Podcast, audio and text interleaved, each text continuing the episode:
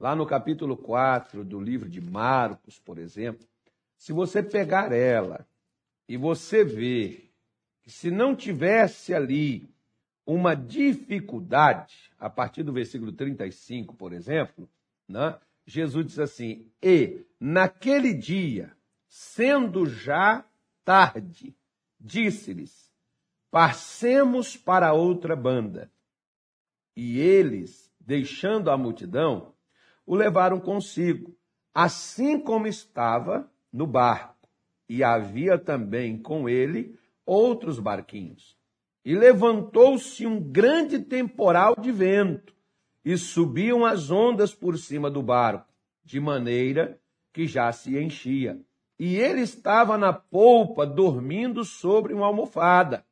E despertaram-no, dizendo-lhe: Mestre, não se te dá que pereçamos? E ele, despertando, repreendeu o vento e disse ao mar: Cala-te, aquieta-te. E o vento se aquietou e houve grande bonança. E disse-lhes: Por que sois tão tímidos? Ainda não tendes fé? E sentiram um grande temor e diziam uns aos outros: mas quem é este que até o vento e o mar lhe obedecem? Se não houvesse a tempestade, os discípulos saberiam o que Jesus era capaz de fazer? Eles não iam conhecer esse que eles estavam admirados, dizendo: Quem é este que até o vento, até o mar obedecem a ele? Na dificuldade, foi que eles tiveram a oportunidade de saber quem era aquele que estava com eles no barco. Às vezes, minha senhora, meu senhor, meu amigo, você que nos acompanha, às vezes a dificuldade que hoje você está passando foi o próprio Deus que te pôs nela. Está amarrado, pastor, está repreendido, Deus não faz isso. O texto está dizendo aqui que foi Jesus que mandou eles entrar no barco e passar para o outro lado, poxa. Leia a Bíblia. Não vai brigar? Vai, vai, vai brigar, pastor? Não, tô calmo, calmo. Deixa eu falar, senão as pessoas pensam, ah, esse pastor briga demais, esse pastor. Não, então deixa eu falar aqui para os calminhos, tá? Vou tomar aqui uma camomila, um negócio assim, né? Mas então entenda bem, se Jesus né, não tivesse mandado eles irem e passar entrar no barco, passar para o outro lado, ele jamais, se não viesse aquele vento, aquela tempestade, que veio como oposição e não foi Deus que mandou aquele vento ir, mas para onde Deus mandou eles irem, a dificuldade surgiu. Mas a dificuldade era para eles olhar como oportunidade. De quê? De ver quem é que estava carregando eles no barco. Quem que você carrega nos seus pensamentos? O que, que você carrega no seu coração? O que, que você carrega na sua mão? Porque, né? Ou então aqui, ó, né? porque hoje, por exemplo, você pode dizer assim: abra os seus celulares, você vai encontrar a Bíblia ali, a palavra de Deus. Né? Então, se você, por exemplo, é, o que que você, você está com Jesus aí, aí vem um problema, vem um mal, vem uma dificuldade na sua vida. Essa dificuldade Ora, Senhor, quero que você entenda que essa dificuldade é uma oportunidade para você mudar a sua história. Que talvez até o próprio Deus é que está criando aquela oportunidade para você poder ver quem Ele é, para você ver quem está com você, para você poder compreender o que Deus é capaz de fazer. Mas ele olha para os discípulos e diz assim: por que vocês são tão tímidos? Por que vocês são tão medrosos? Onde está a fé de vocês?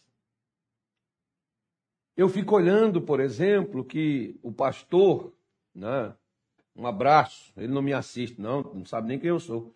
Não, mas o pastor Almir Moura, quando ele foi fechar uma igreja lá em Minas, ele me chamou e falou assim: Carlos, vai lá e faz os cultos lá até a gente fechar a igreja. Aí eu fui, eu fui para lá fazer os cultos para fechar a igreja, né? A igreja ia ser fechada. aquele, aquele templo, aquele local lá, ia ser fechado e entregar, porque o aluguel lá na época era muito alto e a gente não estava dando conta de pagar. E eu fui para lá para fechar a igreja, né? esperar chegar o documento fechar a igreja. E eu cheguei lá, eu falei, não, não vai fechar isso aqui não. Se Deus é comigo, não. Eu nunca tinha dirigido igreja nenhuma, não tinha igreja nenhuma, eu estava ajudando lá na sede. E ele, ele me mandou ir para lá até fechar, chegar o documento fechar a igreja. Então eu cheguei lá, peguei firme, falei, não, se Deus é comigo, não vai fechar não. A porta que Deus abre não vai fechar. O que, é que Deus me deu? Uma, uma oportunidade no meio de uma dificuldade. E eu trabalhei, fui lá e Deus mostrou que era comigo. Tanto que a igreja está lá, aberta, num lugar melhor do que o que estava e nunca fechou aquele, aquele trabalho lá. Às vezes você, por exemplo, está me assistindo agora, talvez seu casamento está por um fio. Talvez o seu negócio, pastor, eu vou ter que fechar. Fecha não, filho. Essa dificuldade é uma oportunidade. Ontem nós falamos, caso você não viu, nós falamos aqui ontem sobre Davi instruindo Salomão e dizendo para ele: O meu Deus há de ser contigo, até você terminar a obra. Né? O meu Deus há de ser contigo. Ou seja, era difícil para Salomão? Era, mas foi a oportunidade de ouro que Deus estava dando para ele. Que oportunidade que Deus deu para Moisés quando a dificuldade surgiu na sua frente. Moisés diz: Quem sou eu para que vá Faraó e tire Israel do Egito. Deus diz para ele: Eu hei de ser contigo. Às vezes Deus está te dando uma oportunidade, até para mostrar a você que Ele é com você, que Ele está com você, que Ele quer o seu bem, que Ele quer te ajudar, que Ele quer te socorrer. Mas às vezes você olha para a dificuldade e não vê ela como uma oportunidade de você escrever uma nova história. Às vezes você é igual aqueles políticos. O político sempre diz assim: eu herdei uma prefeitura, um governo, eu herdei a presidência lascada, arrebentada, destruída. Então, para que você pegou? Vai embora, pega o bonde, vai, vaza. Porque a oportunidade para mostrar que é um gestor, que é macho, que é inteligente, que é capaz, que foi eleito para poder estar tá ali naquele lugar, é na dificuldade. Porque se pegar uma coisa que já andou, que já está ali, que não tem problema nenhum, perdoa a expressão da palavra, qualquer tolo consegue fazer isso. Mas você vê a diferença na vida das pessoas, até na questão de fé, quando elas enfrentam a dificuldade. Porque quando você encara a dificuldade como uma oportunidade para mudar sua história, sua história muda. Quer ver só? Miqueias capítulo 7, versículo de número 8. Diz assim o profeta Miqueias, um camarada que eu gosto muito. Sempre nós estamos conversando, eu passo umas mensagens para Miqueias. Miquel me manda umas mensagens dizendo assim: que é isso, pastor? Senhor está fazendo aí consulta para os mortos? Não, eu faço consulta para mesmo. Aqui mesmo. Ó, tem na Está aqui. Mas aqui. Tem um de Miquel aqui ainda. Ó, aqui, ó, desse lado aqui. Ó. Isso. Versículo 8, pastor Anil. Está aí? Ó, olha o que, que Miquel falou assim: ó. Ó inimiga minha, não te alegres, peito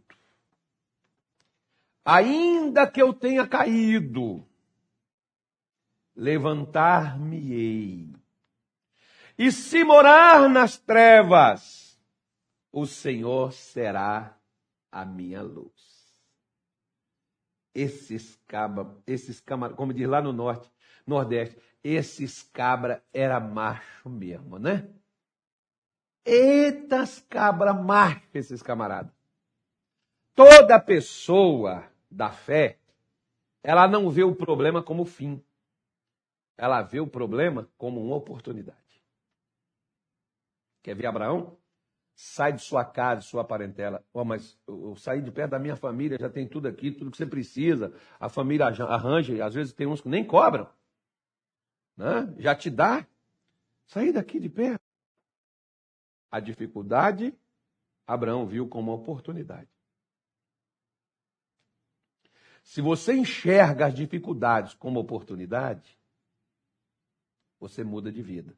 Mas se você enxerga as dificuldades como uma grande oposição o que que Davi viu quando ele avistou Golias? Todo mundo, quando avistou Golias, viu um problema insolúvel, grande. O próprio rei disse: Olha, Davi, você não pode contra ele, ele é grande, ele é guerreiro desde a infância, ele foi treinado, é uma máquina de matar. E Davi disse assim: Eu vou lutar e vou mostrar para todos Israel que há um Deus em Israel. E esse Deus de Israel não salva, não é com espada, não é com lança. Porque o Senhor é a guerra. Eu vou lá. Davi viu Golias não como uma máquina de guerra, não como um gigante. Davi viu Golias como uma oportunidade. De quê? de casar com a filha do rei, de entrar para a família real para depois falar que não roubou o trono. De entrar, né? de mudar, tirar o seu pé, que Davi só vivia lá com o pé no estrume de ovelha. Porque quem vive no curral, vive atrás de ovelha, só vive com o pé no estrume. Davi viu a oportunidade de sair dali, tirar o seu pé do estrume e pisar em palácio. Ele viu a oportunidade de mudar de vida. E ele viu a oportunidade de casar, porque ele era um cara que só vivia lá sentindo cheiro de ovelha e beijo de ovelha. Agora ele pode ter a filha do rei como sua esposa. Ele viu aquilo como oportunidade. Ah, mas tem que vencer o Golias. Todo mundo queria casar com a filha do rei, só não queria enfrentar a dificuldade. Todo mundo queria isenção de impostos, só não queria enfrentar a dificuldade. Todo mundo queria mudar de vida, só não queria enfrentar a dificuldade. Porque não viu a dificuldade como oportunidade. E agora, como é que a senhora já está vendo as suas dificuldades? Se eu fosse você, eu olharia assim, sorria e falava assim: Satanás, não é que você estava me apavorando? E cara, olha só, mas, mas que oportunidade que Deus está me dando para mudar a minha história. Se eu fosse você, eu diria assim: Senhor, muito obrigado, porque quando eu entendi, falei assim, Senhor, obrigado por ter me trazido para Belém do Pará, porque o Senhor me tirou lá do conforto. Duque de Caxias já era uma coisa que já estava caminhando, já estava andada, né? já, as dificuldades já tinham sido superadas, né? já estava fácil. Agora o Senhor me pôs aqui nesse beco sem saída, o Senhor me pôs aqui nesse caminho sem volta. O Senhor, que, que, que oportunidade que o Senhor está me dando, Deus. Que tal? Como Miqueias chega aqui e diz assim: Ó oh, inimiga minha, não te alegres, não fica feliz porque eu estou caído, não fica feliz, porque eu vou me levantar. Eu caí, mas vou me levantar. Eu estou nas trevas? Sim, mas eu ainda tenho um Deus que é a minha luz, ele vai iluminar-me nas trevas aonde eu estou. A luz vai aparecer, a luz vai brotar, a luz vai surgir. Deus há de ser comigo.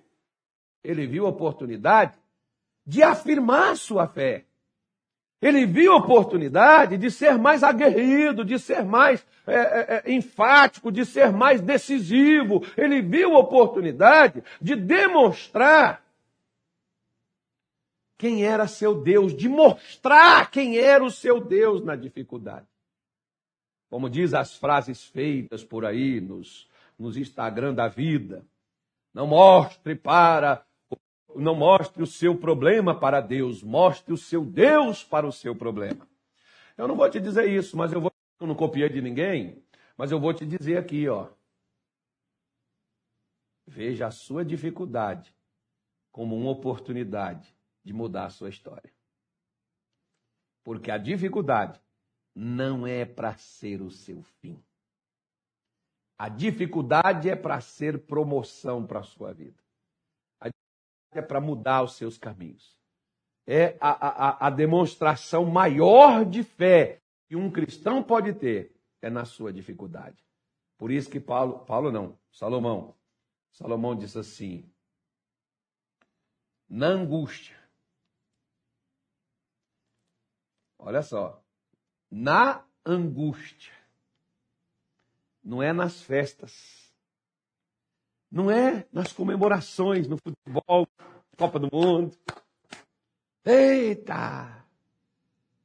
Na angústia é que um maior amigo que você tem, ele começa a ser mais importante do que o irmão que você não teve. Porque ele diz: na angústia é que nasce o irmão. Um amigo que é mais chegado do que um irmão. Às vezes, você olha para a sua vida. Eu, por exemplo, eu não tenho muitos amigos, mas os poucos amigos que eu tenho, eu posso brincar com eles, eles entendem minha brincadeira, igual eu brinco aqui com o Dr. P, por exemplo, né? Eu abrevio aí, eu brinco. Né? A gente, as pessoas não sabem, mas a gente vai, fala, a gente conversa, a gente zoa. Né? As, as nossas brincadeiras são santas. Né? Então, tipo assim, né? Aí, esse, esse, é o cara, né? Então, tá aqui. Tá, ele está dizendo aqui, quando ele nasceu. Aí, vê se eu, vê se eu aguento uma coisa dessa. Ó. Eu estou fazendo aqui o conto e está me passando mensagem aqui. Ó. Tá aqui, ó. Tá lá em cima, lá, ó, dizendo aqui, ó. Ele dizendo aqui, quando eu nasci, Deus falou, esse é o cara. Deus, Deus até está na linguagem assim apropriada. Amém. Quando, quando eu nasci também, ele falou a mesma coisa. Se eu fosse você também, eu acreditaria. Esse é o cara. Esse é o cara que está pronto para romper. Por isso que Davi diz assim: ó, eu, eu, eu, eu, eu, eu, eu enfrento muralhas, eu enfrento um exército. Não vou ter medo de um exército inteiro, porque Davi viu um exército como uma oportunidade de mostrar quem Deus ele era. Você está vendo as dificuldades como o quê? Ah, pastor, tão complicado, tão difícil. Se eu pudesse conversar com o senhor. Amém. Então, vamos, vamos, vamos orar. Vamos falar com Deus então? né? porque a palavra está aí. Veja a partir de hoje as dificuldades como oportunidade de você fazer o que você nunca fez na vida, para que você também possa ter o que nunca a vida lhe deu. Mas as oportunidades sempre surgiram e você pode fazer. Tá bom? Vamos falar com Deus? Nosso Pai e nosso Deus. Senhor, em o nome do nosso Senhor Jesus, eu oro e eu te peço que se esta pessoa ouviu, tem pessoas, meu Deus, que estavam tristes, desanimadas, cabisbaixas, pessoas, meu Deus, que estavam com medo, amedrontadas, acuadas, mas quando elas ouviram falar que a dificuldade é uma oportunidade, delas mudarem a história, delas verem quem é o Deus que anda falando com elas, quem é o Deus, quem a chamou, o Deus que a chamou para segui-lo? Quem é o Deus que está com elas todos os dias aqui por esta live? Essa pessoa está entendendo. Senhor, e ela não está mais olhando para a dificuldade como algo que veio para destruí-la, mas que veio para promovê-la. Porque o Senhor é aquele que domina o vento, o Senhor domina o mar, o Senhor domina o ar, o Senhor domina o câncer, o Senhor domina a momoninha do inferno, o Senhor domina vírus, bactérias, o Senhor domina miséria, o Senhor domina a toda obra do mal. O Senhor domina a inveja, olho grande. O Senhor domina, meu Deus, encantamentos. O Senhor domina ódio. O Senhor domina revolta. O Senhor domina mentira. O Senhor controla todas as coisas e diz a tua palavra que nas tuas mãos há força e há poder e não possa, e não há quem possa te resistir. Mas tem coisas resistindo essa mulher, Senhor. Tem coisas resistindo este homem, mas eles estão, meu Deus, se posicionando agora comigo em oração. E eles estão resistindo a estas coisas. E por isso é que nós oramos em nome do nosso Senhor Jesus agora. E ordenamos que estas coisas comecem agora a regredir. Que toda dificuldade que surgiu e fez essa pessoa desanimar, correr, fez essa pessoa se esconder como um cãozinho sarnento, sai correndo quando grita com ele. Pai, em nome de Jesus, nós levantamos agora e dizemos: Satanás, alto lá, ou doenças, ou miséria, ou perturbação, ou opressão, ou maldição, ou sofrimento, ou dor, pode bater em retirada agora. Pode sair. Aqueles maus pensamentos, Pode sair em nome de Jesus aquele desânimo, aquele medo, aquela tristeza, aquela angústia, aquela depressão, aquela enfermidade, aquela dor, aquela maldição do inferno. No nome de Jesus, nós ordenamos doenças. Saiam, vão embora, desapareçam. Pelo poder de Deus, nós quebramos a sua influência, nós quebramos o seu levante e nós te ordenamos: saia Vá embora. Você que bateu no peito, que disse que foi bem pago, que ganhou presentes, que ganhou trabalhos para matar, para prender, para fechar as portas, amarrar os caminhos, trancar tudo. Eu estou te mandando, sai daí. Você vai sair dos contratos, você vai sair do trabalho, você vai sair da saúde, você vai sair do casamento, incompatibilidade, rejeição, desprezo, nojo, raiva. No nome de Jesus eu não estou te pedindo. Eu estou te ordenando como ministro da palavra de Deus. Eu estou te ordenando em nome de Jesus, obra do inferno, feitiçaria, magia, encanto. Em nome de Jesus nós te cercamos e te ordenamos fora. Saia dos caminhos desta gente. Não perturbe e não oprime mais estas pessoas. Deixe-as. Em nome de Jesus Cristo, que a tua bênção esteja sobre eles. Que o Senhor os abençoe em nome de Jesus. Pai, que as portas estejam abertas, que essa pessoa tenha saúde, que ela receba vida. Nós oramos por isso e para isso